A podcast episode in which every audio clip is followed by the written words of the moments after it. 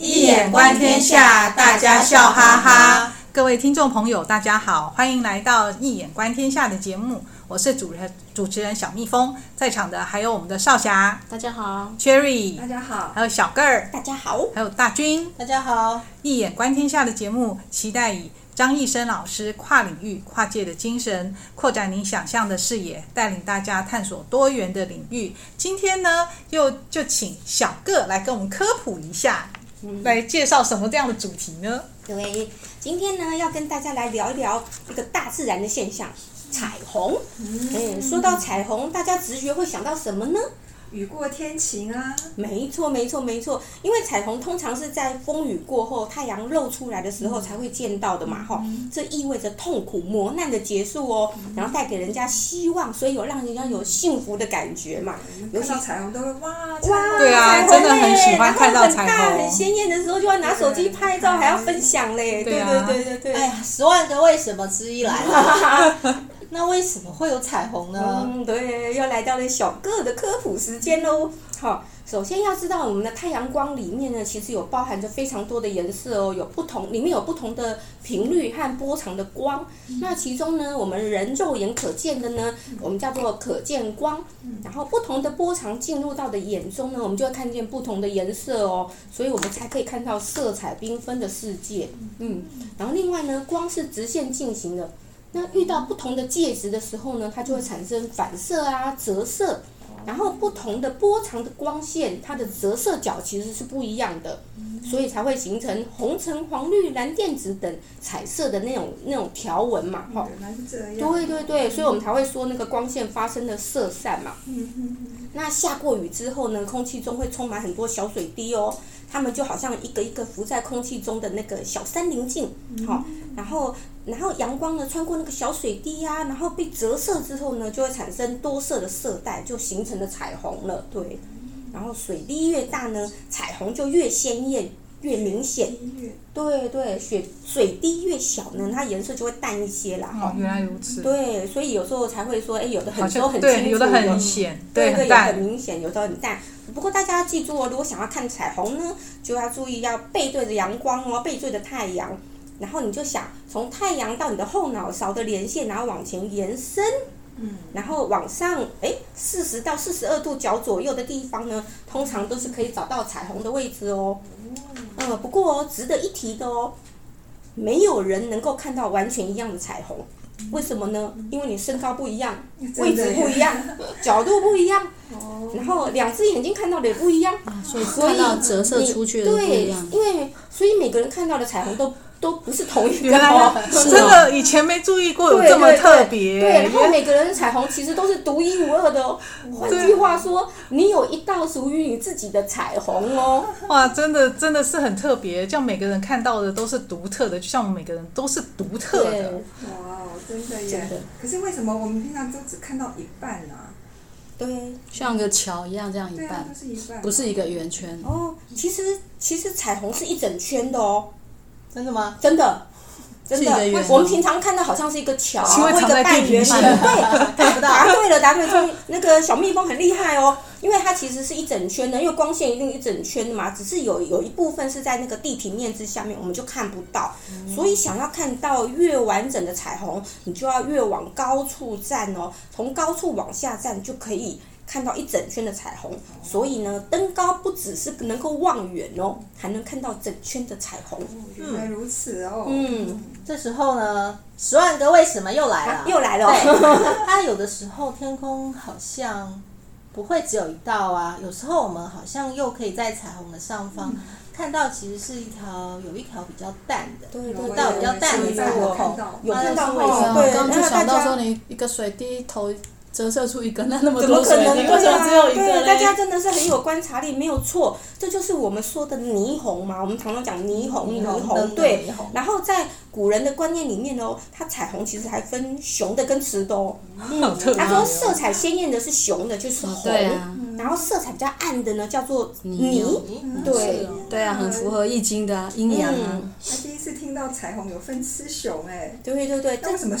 熊的比较鲜艳，很生气耶。对，动物也是啊，对，我们好像动物都是鲜艳的熊都是比较漂亮。把它归到熊类嘛，哈。然后至于这个可以用光，也可以用光学的原理来解释哦。因为我们红呢，刚刚讲彩虹呢，是阳光进入水滴的时候发生一次折射，然后在水滴里面其实有一个反射哦，然后出水滴又折射了一次，好，但是那个泥呢，则是刚刚进入水滴里面反射了两次，因为经过两次反射，等于说多反射了一次，对，它的能量也消失了一些，还有它的排列颜色排列的次序就会跟那个红是相反的。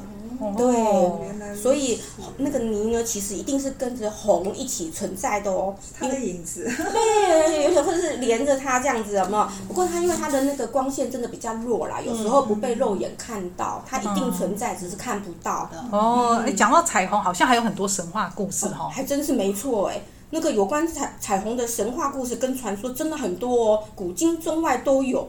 那那彩虹的美在古代呢，它。很难解释，它是一个很难理解的现象，他们就只好用神话来解释这个现象嘛。那比如说，在中国的神话里面，那个女娲补天啊，她是练那个五色石来补天哦。那彩虹就被被视为说是五色石发出来的彩光。然后，另外也有人在甲骨文里面呢，有找到它的记载，那个红哦，它红，它把它记载成它是一种七色的双头龙。对，七种颜色，七种颜色，对对对，然后出没不定。然后他很爱喝水，会将水吸干。对，那个那个红，这个是一个一个一个等于一个兽就对了哈。然后，而且它出现的时候呢，人间是福祸难测啦。所以有时候彩虹也不一定都是，就是好像还有的，也有也有不吉，有时候也是不吉祥的代表这样子。倒是没对，第一次听到，没错，嗯，是有的对。然后在希腊的神话里面，那个伊丽莎是彩虹女神，她就会替众神向生灵呢，就是传递消息，是沟通天上跟人间的使者哦。嗯，印度神话里面也有提到哦，他认为彩虹是那个雷电神叫因陀罗，是他的武器。是一个叫神王宫啊，然后因陀罗呢，就是在佛教它称为第四天哈，他会对第四天比较常听到，他会带着他的武器呢出入战场。当那个战事结束的时候呢，因陀罗就会把他的神功挂在天边，形成一道彩虹。哇，好厉害！对，战胜的彩虹出现之前有很大规模的战争，战争就是那个风雨风雨的那个飘摇，风雨飘摇，雷电闪电。难怪中国神话里面有把它当做不吉祥。对，也有可能，也有可能是因为这样。然后那个客家人把彩虹就是念作那个天。天宫啊，天宫，那弓箭的弓，那那就跟这个这个印度神话其实有一点点像，就是那个天上的宫。嗯。然后北欧的神话里面也有彩虹哦，它彩虹是连接神的领域，嗯，阿斯阿斯加特跟人类居居住的桥梁，所以就是一个桥梁，彩虹是一个桥梁。人跟神、啊，对，人跟神的桥梁。那圣经里面呢，也有彩虹的位置哦。大家应该都有听过诺亚方舟的故事吧？有啊，对对对啊，那个旧约圣经的创世纪里面就有提到啊。嗯、呃，那个故事就是神虽然创造人类，但是后来决定要将所有的人类灭亡。所以那可是神呢，有给人类留下一席之地，就是让诺亚建造了大船来避开大洪水。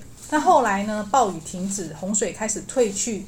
然后他就把鸽子放飞出去，然后鸽子呢，后来衔着橄榄树枝飞回来，然后表示哦，已经等于说陆地有海树木在生长，对，在生长了。对，所以诺亚就离开方舟，嗯、然后呢，离开方舟之后呢，将一只祭品献给神，然后神呢就用彩虹，然后呢跟诺亚还有诺亚子孙立约。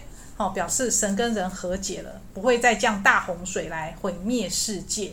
那教徒们呢？以后后世的教徒们呢，仰望雨后的彩虹呢，就会想起神跟人类的约定，也因此来纪念神对人类永恒的爱。难怪鸽子有和平鸽的称呼。嗯，而且原来连递橄榄枝。也是表达善意跟和解的意思。对，原来是从这里，对，原来是从这里出来的。有人递了橄榄枝，递了橄榄枝，对，原来是从圣经来的。对对对对对。然后我们台湾其实很多原住民呢，相信灵魂是不灭的哦。即使人死掉之后，形体消失，灵魂呢也会永远的庇应子孙。所以在台湾的那个泰鲁格族啊、赛德克族啊、泰雅族。彩虹的尽头就是祖灵的所在地。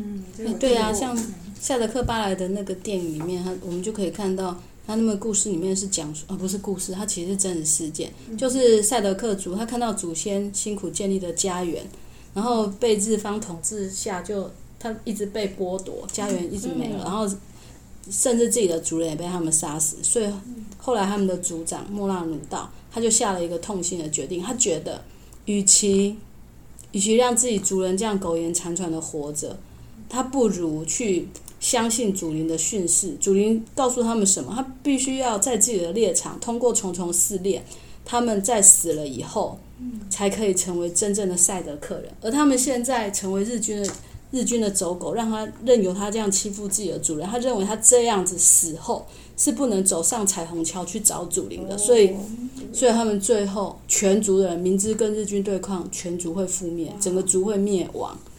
所以他们还是决定去对抗，甚至其实很感人，他们连小孩子都去打哦，都跟日军打仗。然后妇女，因为妇女不打嘛，怕他们怕说妇女活着变变成一种威一种胁迫的筹码，所以他们变成全部对对对，他们就全部上吊自杀，然后让他们的族人去跟日军对打。哦，这样。哦，真的介绍了很多神话故事哎，这个跟彩虹有关的神话故事还挺多，嗯、多而且刚刚小个还在前面讲到红的那个科学原理啊，那个西方的，嗯、那我们华人古代的时候有没有相关红的彩虹的记载啊？嗯，当然有喽，我们很厉害的嘞，在唐朝大概西元六百年左右呢，呃，孔颖达呢就提出了。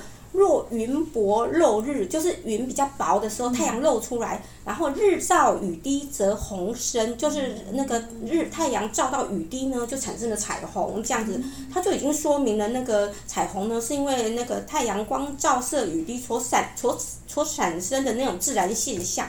那当时也有人提，就已经直接就提出来说，哎，要看到彩虹必须要背日嘛，背着太阳，嗯、对，所以也知道，也是也是那个就知道了，对，对都有记载。然后到北宋的时候呢，有一个精算那个天文历算的孙彦先啊。